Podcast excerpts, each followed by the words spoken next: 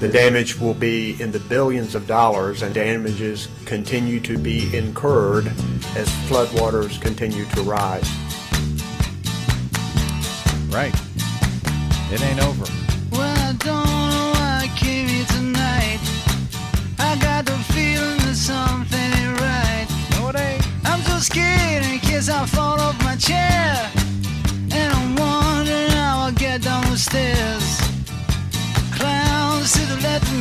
Jokers to the right. Here I am, stuck in the middle with you. Yep.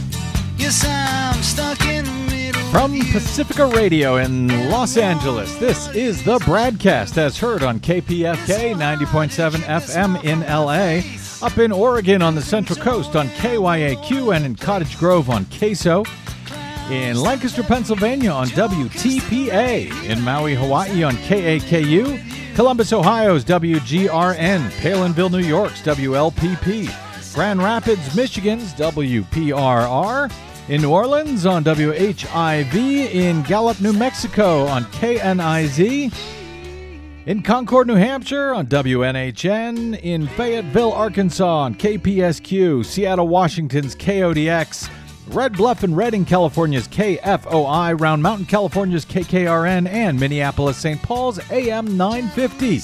KTNF. We also stream coast to coast and around the globe every day for your listening convenience on the internets. On the Progressive Voices channel, Netroots Radio, Indie Media Weekly, FYI Nation, NicoleSandler.com, Radio Free Brooklyn, GDPR, Revolution 99, Workforce Rising, and Detour Talk. Blanketing planet Earth five days a week. I'm Brad Friedman, your friendly investigative blogger, journalist, troublemaker, muckraker, and all around swell fellow, says me from bradblog.com.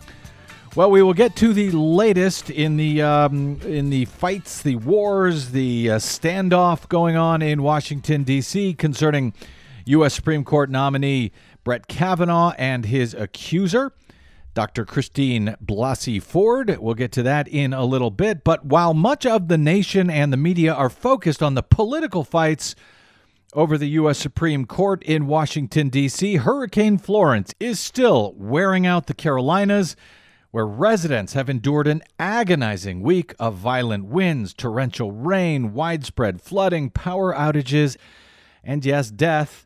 Frustration and sheer exhaustion are building as thousands of people wait to go home a full week after the storm began battering the coast. But whether residents are exhausted by it or media and politicians in Washington are all too happy to move on, the disaster continues in the Carolinas and neighboring states, where Florence is blamed for at least 37 human deaths at this hour, a toll which vastly underestimates both what could be the ultimate death toll from the storm and many other factors that are only now beginning to emerge, including the toxic toll that threatens humans, animals, and the environment as a whole. We'll discuss some of those concerns in our upcoming Green News report with Desi Doyen a little bit later in the show. But the tragedy and continuing threats are ongoing a week after Florence first made landfall in the Carolinas. On Thursday, Duke Energy, the largest electric utility company in the United States and a huge player in the Carolinas, activated a high level emergency alert at a retired coal fired power plant in North Carolina as floodwaters from the nearby Cape Fear River overtopped an earthen dike at the facility and inundated a large lake, raising concerns of a potential breach. Company employees notified state regulators overnight that the 1,100 acre lake at the LV Sutton Power Station near Wilmington was at the highest level of alert under its emergency action plan. Copy of that plan reviewed by the AP defines an emergency level 1 event as quote urgent exclamation. Dam failure is imminent or in progress. The reservoir is a former cooling pond for the Sutton Power Plant and is adjacent to three large coal ash dumps. The coal fired power plant was retired in 2013 and replaced with a new, cleaner generating station that runs off natural gas. A landfill that was under construction at the site ruptured over the weekend, spilling enough material to fill 180 dump trucks. Coal ash contains arsenic, mercury, and other toxic metals that may now be in the floodwaters. The site has received more than 30 inches, or nearly three feet, of rainfall as a result of former Hurricane Florence, with the nearby Cape River, uh, Cape Fear River, expected to crest not until the weekend. State regulators who had trouble even reaching the area were finally able to take samples of the water and were awaiting the results of their own testing before determining whether there were any violations of clean water quality rules, according to a spokesman for the state environmental agency. Duke's handling of its ash waste has faced intense scrutiny since a drainage pipe collapsed under a waste pit at an old plant back in 2014, triggering a massive spill that coated 70 miles of the Dan River in gray sludge. The utility later agreed to plead guilty to nine Clean Water Act violations and pay $102 million in fines and restitution for illegally discharging pollution from ash dumps at five North Carolina power plants. It plans to close all of its ash dumps by 2029. But that's 10 more years, 10 years at least, of potential Hurricane Florence's and worse, placing people and wildlife in toxic jeopardy. At the H.F. Lee power plant near Goldsboro on Thursday, three coal ash dumps capped with soil were underwater after flooding from the Neuse River. Staff from the Waterkeeper Alliance, an environmental group, uh, visited the site by boat on Wednesday and took photographs and collected samples of gray colored sludge and water they said was washing off into the floodwaters. State officials said they have also received reports that the earthen dam at a hog lagoon in Duplin County has breached, spilling feces and feces and urine. According to figures released on Wednesday by the state, at least four other lagoons had some structural damage. 17 had been flooded by nearby rivers, and 21 were so full they overflowed. Three and a half million chickens and turkeys and 5,500 hogs have been killed in flooding from Florence as rising North Carolina rivers swamped dozens of farm uh, farm buildings where these animals were being raised for market, according to state officials. That too will result in a uh, toxic mess that needs to be cleaned up for quite some time. An environmental threat is also posed by human waste as low lying municipal sewage plants flood and are now being added to the toxic cocktail that residents are coping with. And all of this comes today, which marks one year, just one year, since the devastating landfall of Hurricane Maria in Puerto Rico where the death toll has now officially been raised to 2,975 after a number of post storm studies determined that the previous official death toll uh, in the U.S. territorial island uh, was just 64 and was absurdly low, failing to take into account thousands of deaths from both the imminent storm, uh, the immediate storm event itself, and the long tail of its tragic aftermath, which Puerto Ricans are still recovering from today, even as the President of the United States, while Hurricane Florence was coming ashore last week, belittled those numbers by challenging that new death toll as a Democratic plot meant to make him look bad. But uh, but this notion that a natural disaster like Florence or Maria or even nine, the 9/11 attacks that it's all essentially over after the worst of the immediate impact has ended is not only the musing of an arguably unbalanced president. That sort of thinking, um, argues disaster historian Scott Knowles in a recent New York Times op ed, has arguably made both disaster preparation and response much less effective than it might otherwise be. So, what can we learn about both the ongoing disasters in the Carolinas right now and in Puerto Rico before the nation's attention has entirely moved on yet again, only to return once there's another imminent disaster, and by then it's largely too late to mitigate its worst uh, impacts. Joining us now is Dr. Scott Knowles. He is a disaster historian and the interim department head of Drexel University's Center for Science, Technology, and Society, where he focuses on risk and disaster particularly in modern cities, technology, and public policy, so I suspect he has plenty to keep him busy of late. His most recent book is The Disaster Experts Mastering Risk in Modern America. He's also a faculty research fellow of the Disaster Research Center at the University of Delaware. Oh, Professor Knowles, welcome back to the BradCast, sir. Thank you, Brad. It's good to be with you. Uh, we spoke last uh, to you uh, a little more than a year ago, I think it was, just after Hurricane Harvey in Houston and then Hurricane Irma in Puerto Rico and Florida last year, uh, but just before the devastating Hurricane Maria. So I want to. I want to get to uh, what lessons we may already be able to take from uh, Florence, but let's start with Maria, Scott. You uh, wrote in your op ed for the New York Times last week as Florence was barreling toward the East Coast, and as Donald Trump seemed obsessed with challenging these new official death toll numbers from Hurricane Maria uh, as a Democratic Party conspiracy against him. He was charging that the death toll uh, had only been in the double digits when he visited the island after the uh, storm, just after the storm last year, so it couldn't have risen to 3,000. Uh, you write that Trump, Mr. Trump seemed to define that storm, Hurricane Maria, as an event in a specific moment. If you died later because of the long term effects of a hurricane, for instance, then to his way of thinking, your death should not be counted in the toll. Setting aside his paranoia and death toll denialism, it's hardly the first time, even in modern times, where there have been disputes over death tolls, since we don't really have any hard rules, do we, for how these numbers are determined after an event like a, like a hurricane? And, and if we don't have hard rules, should we? Is that even possible, Scott?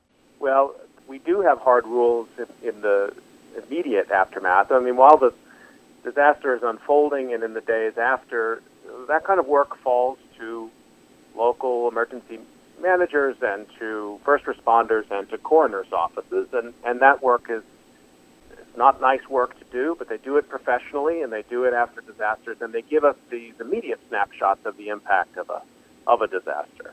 And it's pretty clear cut there because the attribution of the death seems, you know, very clear. Someone drowned. I mean, usually in a hurricane, it's it's drowning. Mm-hmm. Where it gets more difficult is when you start to go, you know, a month out, two months, or six months, or longer. Then the question becomes, well, what kind of deaths can we attribute to the disaster? Mm-hmm. Now, if you look at the CDC's Center for Disease Control's own guidelines the CDC is very clear on the kinds of deaths that can be indirectly attributed to disasters. Mm-hmm. And so when Trump says, no, it's not possible, if we had a number of a couple of dozen and now we go to almost 3,000, that's just not possible. Well, that means he's just not aware of the guidelines of the U.S. government when it comes to this kind of thing. Those studies that were done using the CDC guidelines, mm-hmm. the ones that have made so much news lately, one done by George Washington University and the other done by Harvard.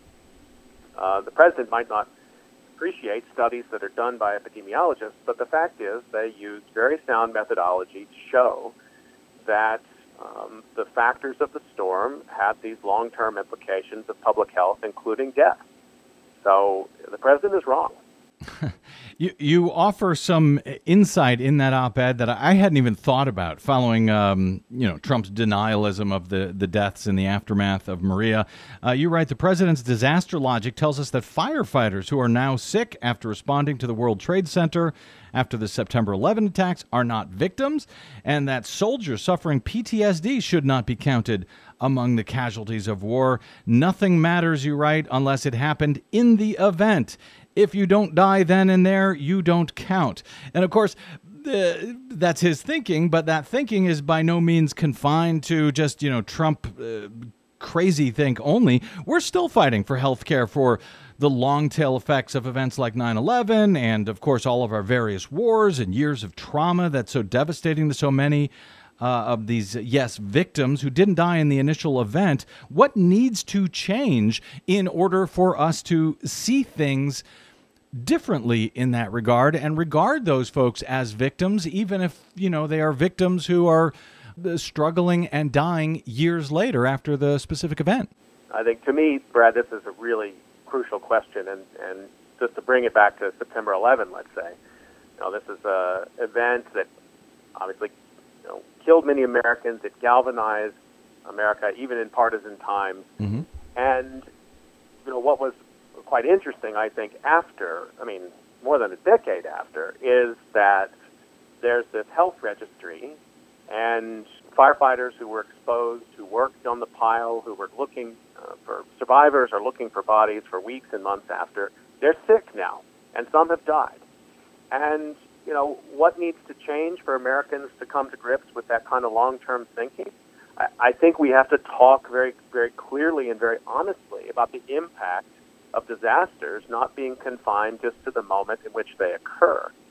This is also a way of talking about issues that often Americans don't like to talk about. We like to think of war as something that ends when the armistice is signed. Mhm. We like to think of environmental impact as something that ends once the factory is closed.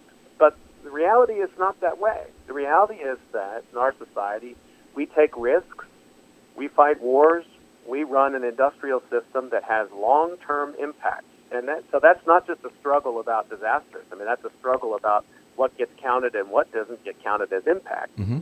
And I guess what I would add to that is this is deeply political. There are winners and losers in the count, and there's very good reasons Mm. for elected officials or factory owners to not want a complete count because that will make it seem like these activities are not as risky as they actually are.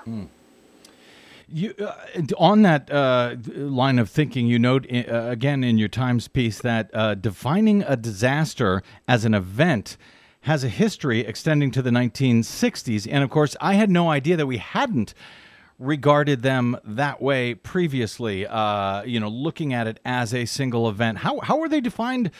Prior to that, uh, and and how and why? of course, last time you were on, I had no idea there was such a thing as uh, you know a disaster historian. So now I'm learning there's actually uh, a time when we saw these things suddenly as an event. Uh, how were they defined prior to that, and and how and why did that change in the 1960s? Well, part of the answer to your question is that the definition of a social phenomena like a disaster goes right alongside the development of the tools to ask those kind of questions. So part of the answer is about the emergence of social science, sociology, anthropology, public health as a discipline as well. You know, so now we had in the 20th century, we did have experts who could begin to ask these kind of questions in a sort of scientific way, if you will. Before that, um, you know, people thought of disasters go back a, a little bit further, maybe into the 18th century and the early 19th century, disasters were often defined as acts of God. They were seen as a, a, a supernatural visitation, maybe for um, some sort of because Mhm. you know, and that was uh, disasters were often defined that way, or they were treated as um, sort of you know one-offs, not anything that you would necessarily try to build some kind of scientific understanding around. The other thing we know from history, of course, is that people often, I think, in some ways, were more sophisticated than us in that they, if you were an agricultural community, and we know this going back in many societies, they laid aside seeds and they laid aside food for bad harvest years. You know, famine and the hmm. idea that disaster is cyclical and returns is something I think that was pretty well known to people who lived in more traditional agricultural societies.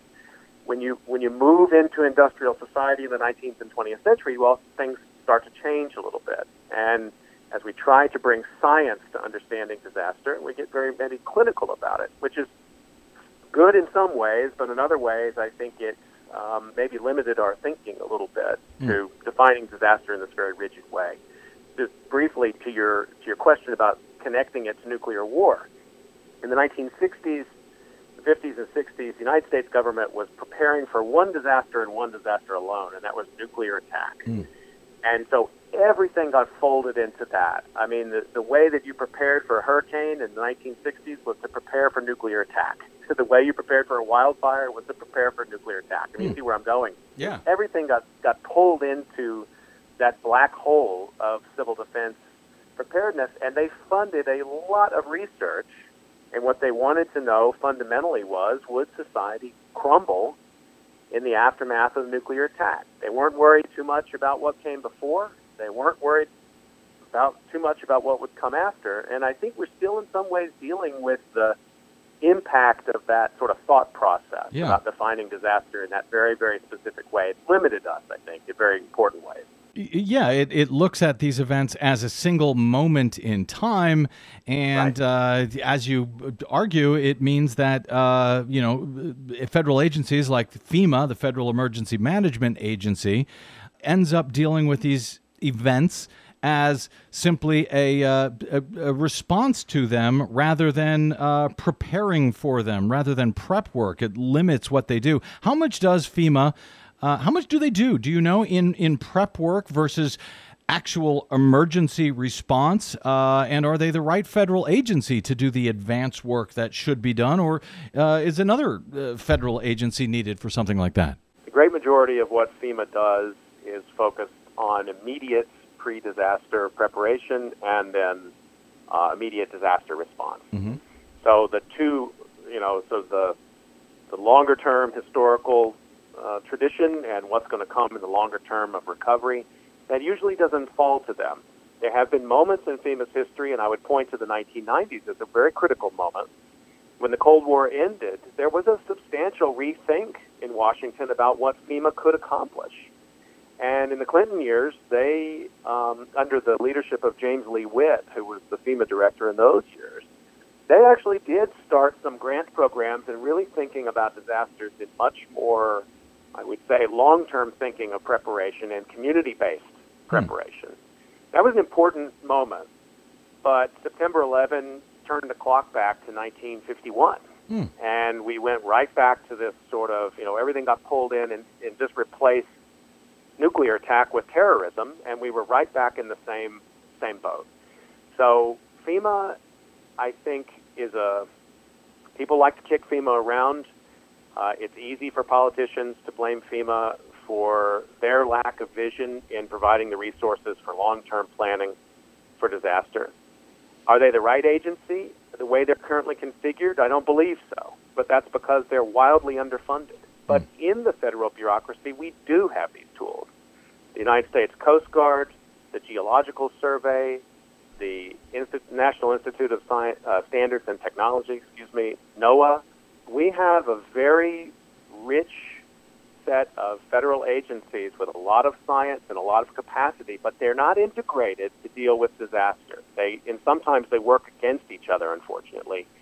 And the best example of that in the midst of Hurricane Florence was that the um, ICE took money away from FEMA Yeah. under the under. So FEMA has now been put under the Department of Homeland Security. They were not. They were independent in the 1990s. Right. So there does need to be.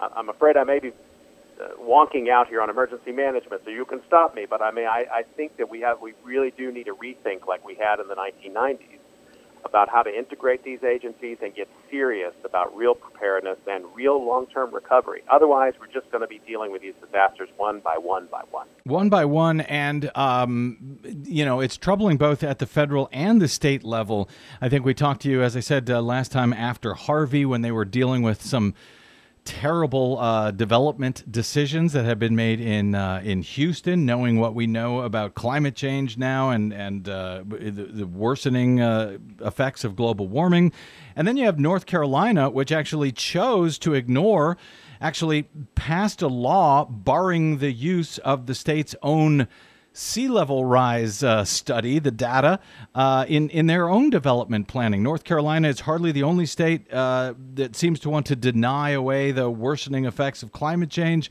But that seems like it makes uh, preparing for these things far more difficult than it than it should be, and it seems like that is continuing at the federal level.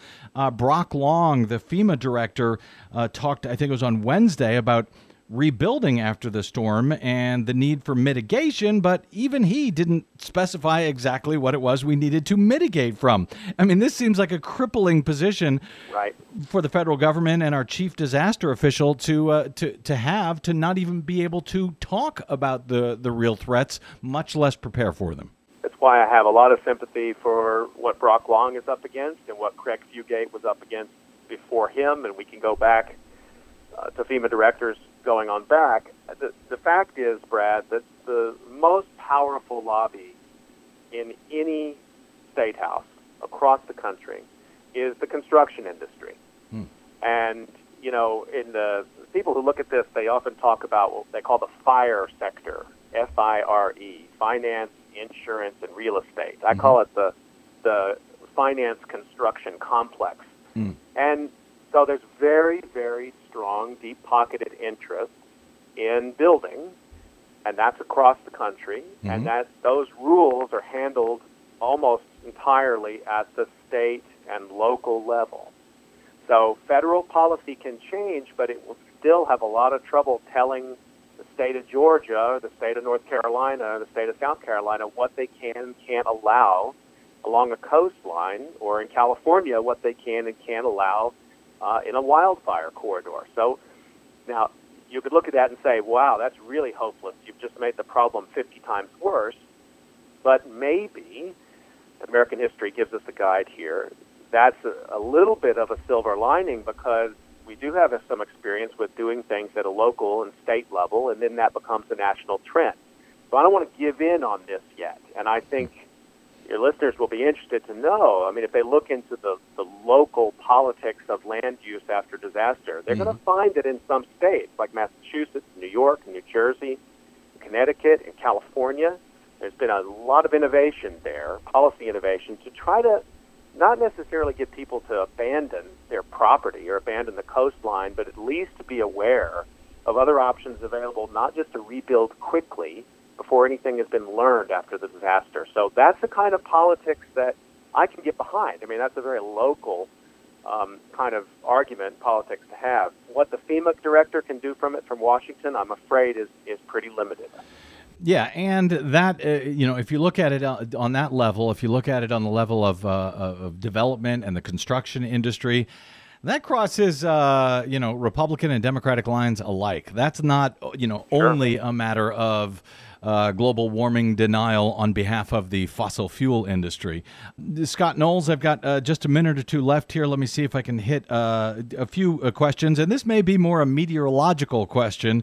Uh, don't know if this is in your wheelhouse or not, but there's been a lot of talk since Florence uh, and before that our hurricane category system, the Saffir Simpson scale, uh, that rates categories uh, hurricanes from category one to five that it's not particularly helpful and it's even misleading. We saw just before florence made landfall the storm was downgraded quote unquote downgraded to a, a category one. A lot of people thought oh then you know, we're okay. This won't be that bad after all, even though the huge threat persisted and continues to persist for uh, you know flooding, storm surge, etc. Is the Saffir Simpson scale a problem as you see it, and is there a solution uh, on the horizon, as far as you know?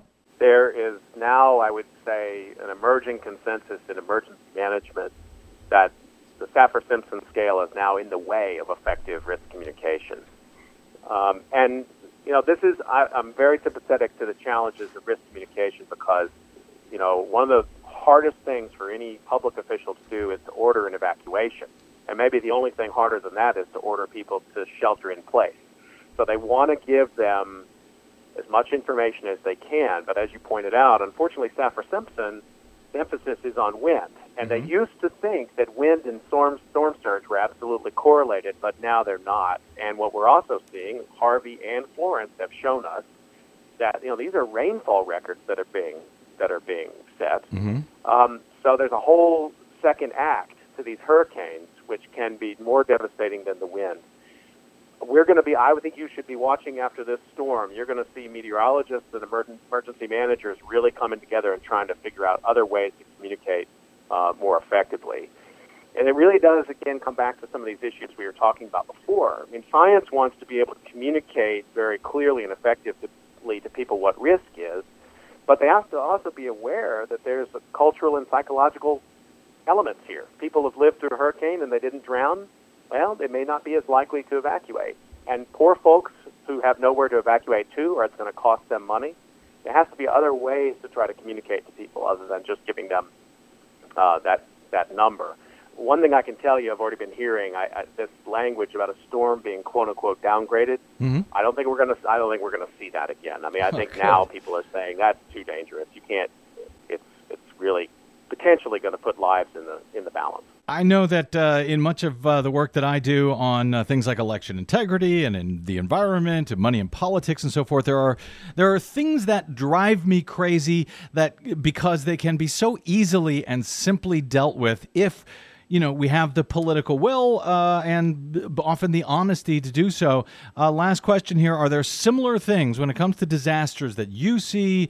Uh, in case after case, uh, lessons that we seem to fail to learn or act on uh, that could otherwise, you know, simple things that could make a huge difference in the the costs, uh, human and otherwise, of, of such things, or are disasters more like this, uh, more of a case by case thing where each one's so unique. There's no one real simple action that you know that that can help that uh, you know you'd like listeners to know uh, is the one thing to take away that we need to change. That is uh, what a what a great question. I, I, two very quick things. One is we have to get very serious about the issue of environmental protection and not just acting like disasters are aberrant things that are only going to happen once in a while. So you started your discussion about the coal ash Mm-hmm.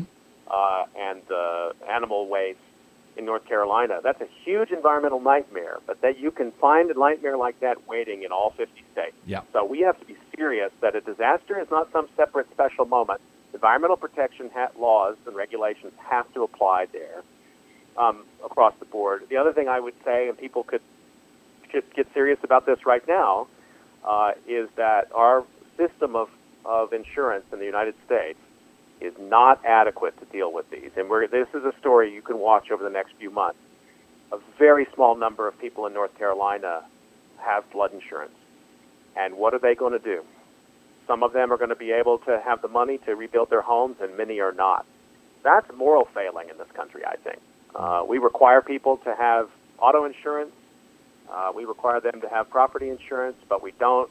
Uh, we haven't quite figured out yet a system to make sure that people can get affordable, just like we've dealt with with Obamacare. Mm-hmm. We have the same issue with flood and also with fire and also with earthquake. And this is an issue you're going to hear more and more about. I think we have to have a real honest discussion about that after this, after Hurricane Florence. Well, we uh, hope to have more discussions with you, Scott Knowles, on these issues. Although, uh, when you're here, it probably means something terrible has either happened or is about to happen. about. But yeah, sorry. But I do look always look forward to talking to you. I'll point folks over to your uh, op-ed at the New York Times last week. What Trump doesn't get about disasters. Uh, and to your website, slowdisaster.com. And I would urge folks to follow you on the Twitters at US of Disaster. Uh, Professor Scott Knowles of Drexel University, or, or as I like to think of him, the Master of Disaster. Scott, thanks so much for joining us again today. Thank you, Brad. Okay, quick break, and we are back with the the latest in Washington D.C. The battle over the U.S. Supreme Court. That's next on the BradCast. I'm Brad Friedman. Don't touch that dial.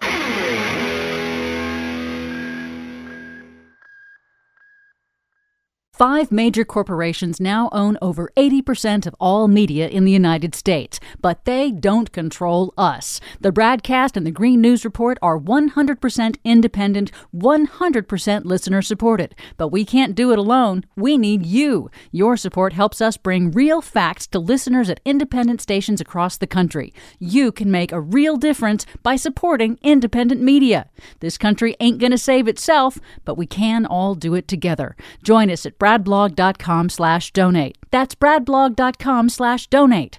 And thanks. All I want is someone to believe.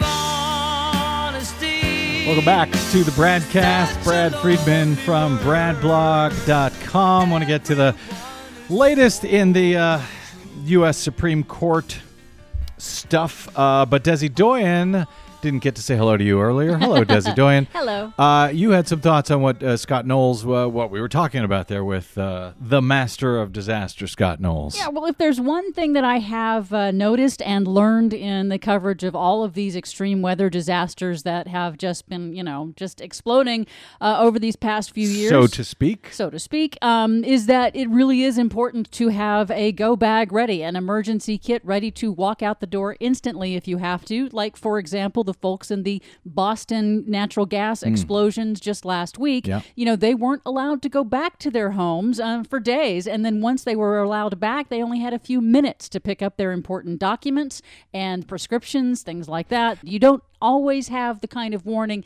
you think you might have. So gonna- it's a good idea to have it. Yeah, and I was going to say, well, that's important to us because we live in Los Angeles. They could have earthquakes. And uh, do you have a go bag ready, by the way? I do. Okay, but uh, but you're right. Then you mentioned uh, Boston. That it comes something like this, an event like this, can happen anywhere, anytime.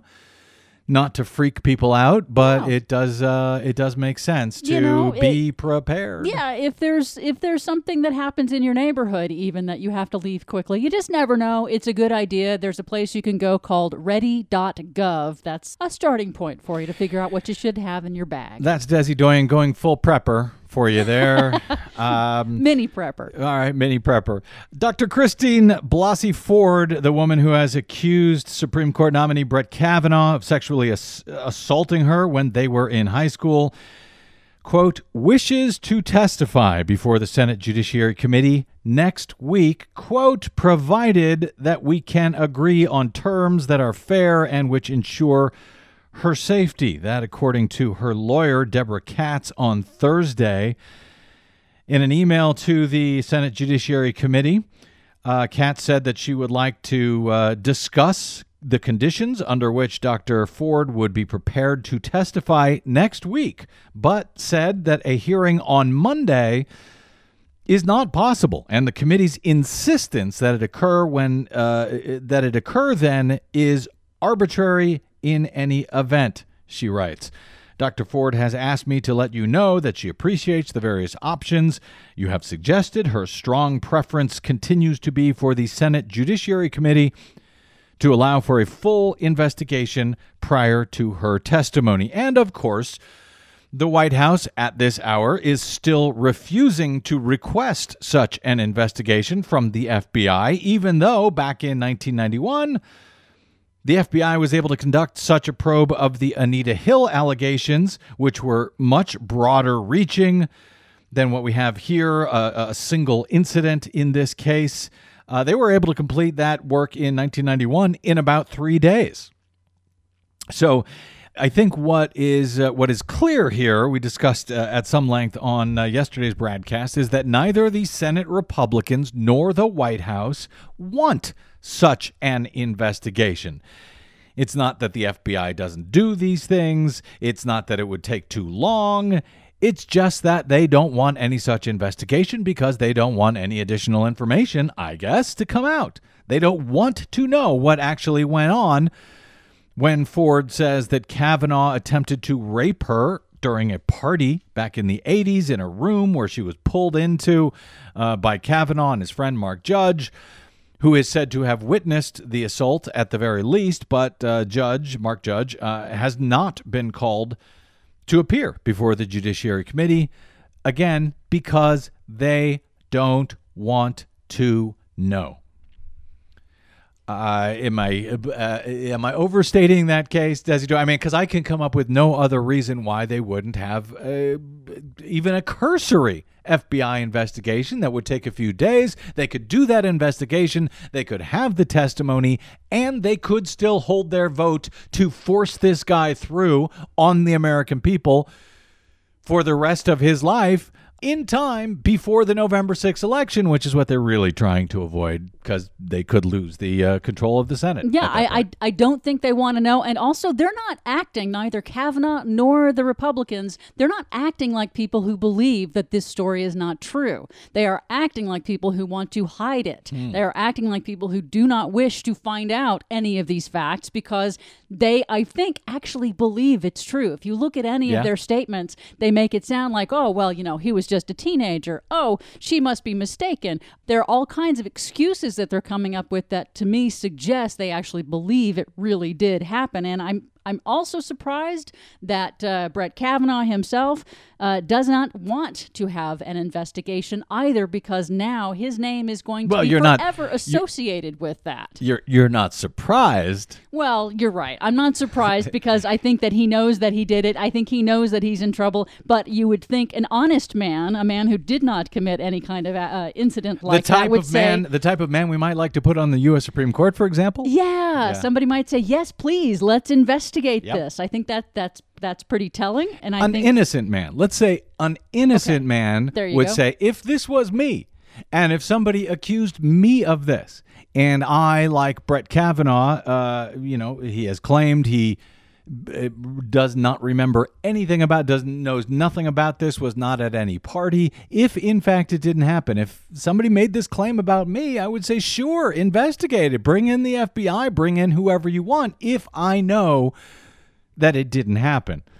Kavanaugh is decidedly not doing that. No, and a lot of folks, um, also on the right wing media, especially, seem to be um, not clear on the concept that if Dr. Ford is lying, then why would Dr. Ford want the FBI to investigate her? Because, of course, she would be then prosecuted for perjury if she lied to the FBI. And revealed as a liar. Exactly. Judiciary Chair Chuck Grassley, of course, has scheduled a hearing on Monday. It is still scheduled for Monday, as far as I know, in which his uh, committee would hear only from Ford and Kavanaugh, not from Judge, not from anyone else uh, who she might have spoken to about this incident over the years. Uh, and if she does not appear on Monday, she will have lost her chance. That's what the that's the Republican story at this point, and they're sticking with it. Well, and I would say by what by the way to that, fine.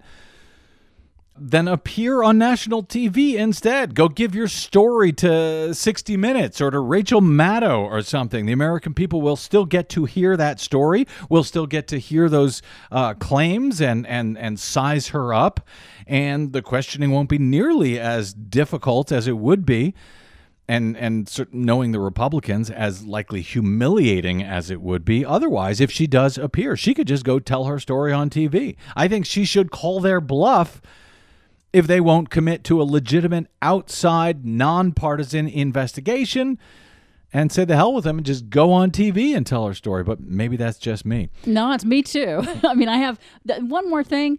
I don't know if you've noticed, but there's not a single Republican woman on the Senate Judiciary Committee, which is exactly the same situation as in 1991 with Anita Hill. oh not I've a single woman. I've noticed Not one. Nothing has really changed for the Republican Party since 1991, has it? Meanwhile, Kavanaugh was back at the White House on Thursday amid a week of visits that have included preparations for the possibility of that Senate testimony on Monday.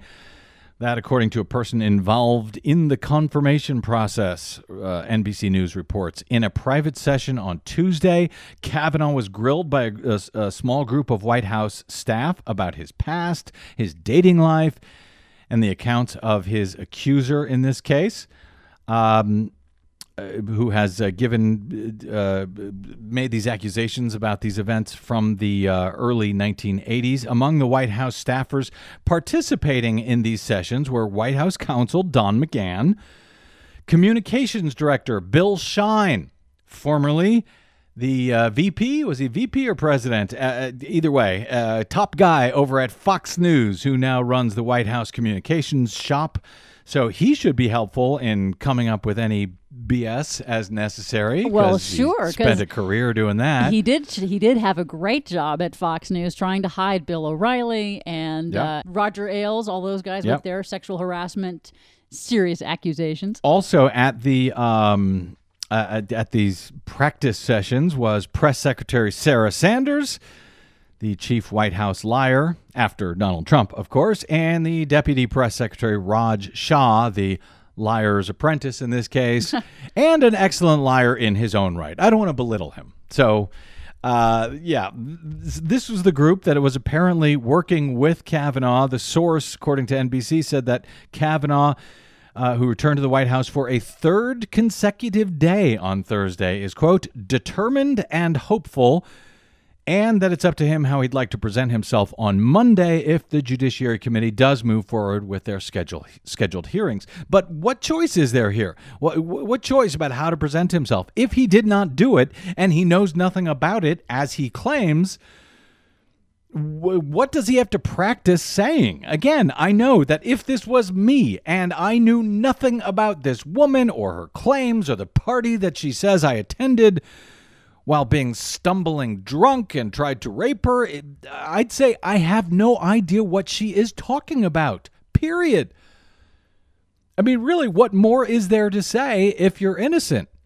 Unless, of course, you need to practice a story for some reason, as he appears to uh, reportedly be doing after um, after three days of visiting the White House. Separately, a Republican Senate aide who has been briefed on Kavanaugh's preparation said the practice sessions, quote, have been going well, adding that he's spending his days as if a hearing will go forward on Monday. Again, not sure why you need three days of practice to say, I don't know what she's talking about. Meanwhile, uh, on Thursday, more than 50 protesters opposing the confirmation of Kavanaugh were arrested on Capitol Hill. The, uh, the uh, protesters on Thursday swarmed a range of Senate offices, including those of Senator Chuck Grassley, the chair of the Judiciary Committee, and Senator Susan Collins, who is thought to be a key Republican swing vote. The protesters were chanting in part, We believe Christine Ford. Groups fighting Kavanaugh's nomination to the Supreme Court say that a Judiciary Committee's lawyer's tweet shows that Republicans are biased against Christine Blasey Ford's allegations. You don't say.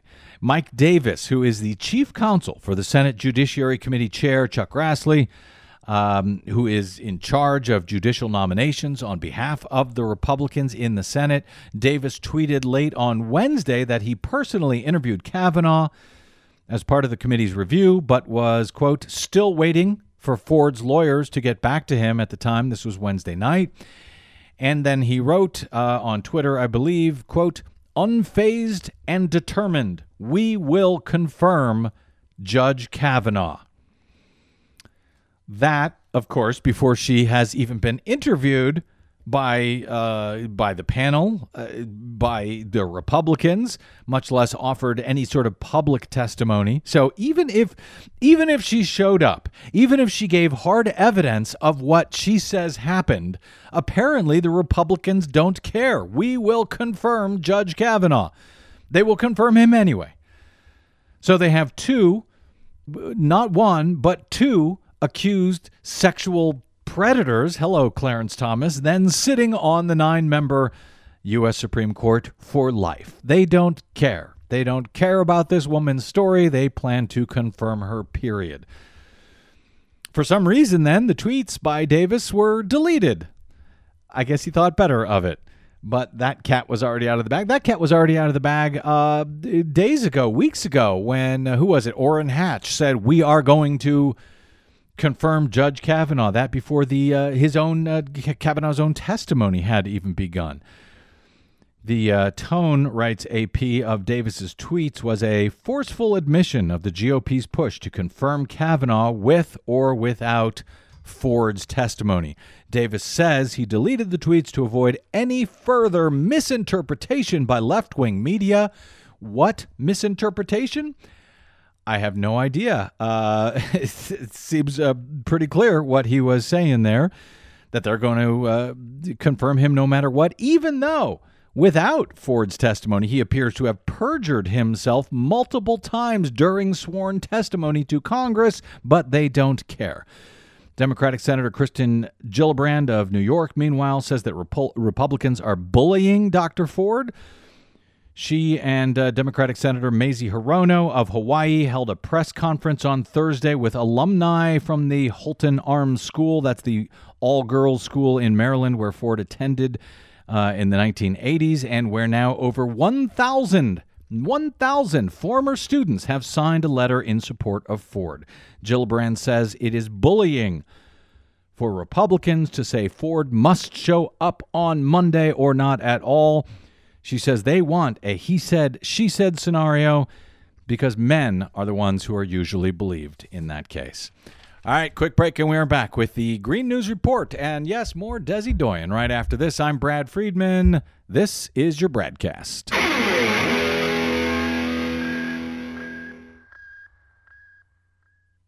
What the public hears on the public airwaves matters. At the BradCast, we do our best to bring you accurate news and analysis on the issues that actually matter, and we do it all independently without corporate or political influence. But we can't do it without you, now more than ever. Please help us stay on your public airwaves by going to bradblog.com slash donate to help keep us going. That's bradblog.com slash donate.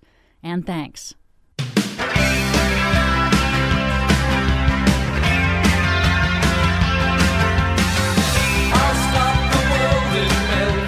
Welcome back to the Bradcast. Brad Friedman from BradBlog.com, New York Times breaking news. While we were on break there, Michael Cohen, President Trump's former personal lawyer, repeatedly spoke with prosecutors in the Russia inquiry during the past month. Uh oh. Nope, not gonna do it. Not gonna take the bait. At least not now. We got to get to it. Our latest Green News Report. I know for many people, this feels like a nightmare that just won't end. Hurricane Florence flooding poses a toxic public health threat. Know that you're not alone, and people will be working to help you.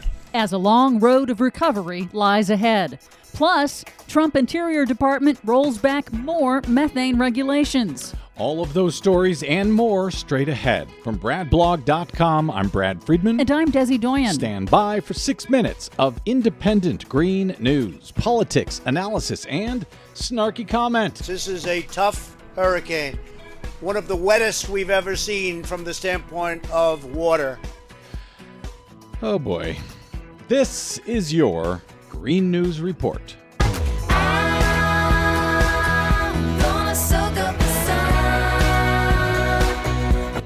Okay, Desi Doyen, I know many folks in the media have moved on. I'm happy to say you have not moved on from Hurricane Florence. No, we continue to track the impacts of that devastating storm. We now know that at least 37 people have died in Hurricane Florence, 27 of them in North Carolina, 8 in South Carolina, and 2 in Virginia. On Wednesday, President Trump toured hard hit locations in North and South Carolina and promised that federal aid from Congress would be forthcoming.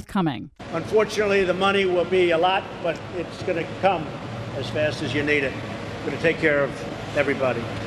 And to all those impacted by this terrible storm, our entire American family is with you and ready to help, and you will recover. It is nice to hear President Trump say that Congress will be forthcoming. We'll see if it actually comes through. Did he throw any paper towels at them? Not this time. Good. The impacts will last long after the TV cameras have gone. Officials warn that Florence's floodwaters will persist for weeks and will pose an extreme public health hazard, contaminated with bacteria and toxins from hog manure lagoons, coal ash waste impoundments, and sewage. At least three water treatment facilities so far have discharged partially treated or untreated wastewater into the environment all contribute to the high risk of waterborne and mosquito borne diseases that will persist for months down the road. One of those sewage treatment plants has leaked some 300,000 gallons of human waste into the floodwaters and into the nearby rivers. Moody's Analytics calculated preliminary economic losses as high as $22 billion and likely to go higher, putting Florence in the top 10 of the nation's costliest hurricanes. Farmers have suffered significant crop losses, and the floods drowned millions of chickens and more than 5,000 pigs that were trapped in massive barns. The long tail of disasters like Florence underscore the disproportionate impact on low income communities, families who did not have the resources to evacuate before the storm, much less recover after. Only about 10% of homeowners in North and South Carolina are covered by federal flood insurance. On Tuesday, North Carolina Governor Roy Cooper promised to address the state's affordable housing crisis in the rebuilding process. We want to plan this in a way that we get people back into housing as quickly as possible. This storm has put a spotlight on the issue of affordable housing that we have here in North Carolina and all across our state for that matter. FEMA Director Brock Long pledged to rebuild homes and infrastructure with an eye to future storms and future flood threats. There's a lot of tools in the toolbox. Um, I'm a big fan of doing it right. Let's don't rebuild to the pre-disaster standard only to see it being blown out again. We got to we've got to factor in mitigation into the recovery efforts and the dollars that we're putting forward. Mitigation? Mitigation from what, Brock Long? I wonder what he's referring to. But the North Carolina Home Builders Association has warned that Trump's new tariffs, announced this week on $200 billion in Chinese goods and raw materials, will increase the cost of recovering and rebuilding. Finally, the Trump administration moved again to actively make climate change worse this week. The Trump Interior Department's Bureau of Land Management formally proposed rolling back Obama era rules that would have restricted leaks of methane, a very potent greenhouse gas, from oil and gas operations on public lands, requiring drillers to repair leaks, stop venting natural gas into the atmosphere, and to pay royalties to the public. The move follows a similar rollback by the Trump EPA EPA a few weeks ago, the EPA admitted then the rollback will increase hazardous air pollution. And the Interior Department admits the rollback means the public will lose nearly $800 million in royalties over the next 10 years. So it's worse for the public health. Yep. It makes less money uh, for the government from royalties. Yep. So why are we rolling these back again? Also, the fossil fuel industry can make a few more bucks. And so that we can make climate change worse. Hours later, the states of California and New Mexico teamed up to sue the administration to stop the rollback. For much more on all of these stories, by the way, Donald Trump was giving out food in North Carolina in styrofoam packages. For much more on these stories and the ones we couldn't get to today, please check out our website at greennews.bradblog.com. Find us, follow us, and share us planet-wide on the Facebooks and the Twitters at Green News Report. I'm Brad Friedman. And I'm Desi Doyen. And this has been your Green News Report. And breathe, just breathe. Trying to. Breathe. Okay. We're okay. We're okay. We're just going to breathe. Yep. Thank you very much, Desi Doyen, our producer today, as every day.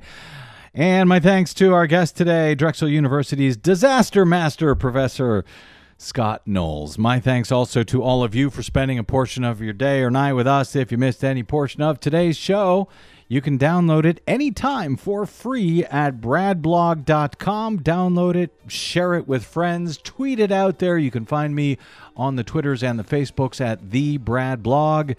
And uh, oh, you can drop me email as well. I am bradcast at bradblog.com.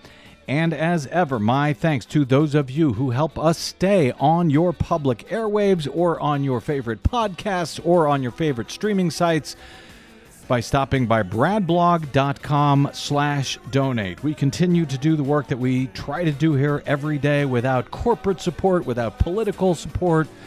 We rely only on listener support at bradblog.com slash donate. So thank you for uh, stopping by there in advance. All right, that's it. Until we meet again, I'm Brad Friedman.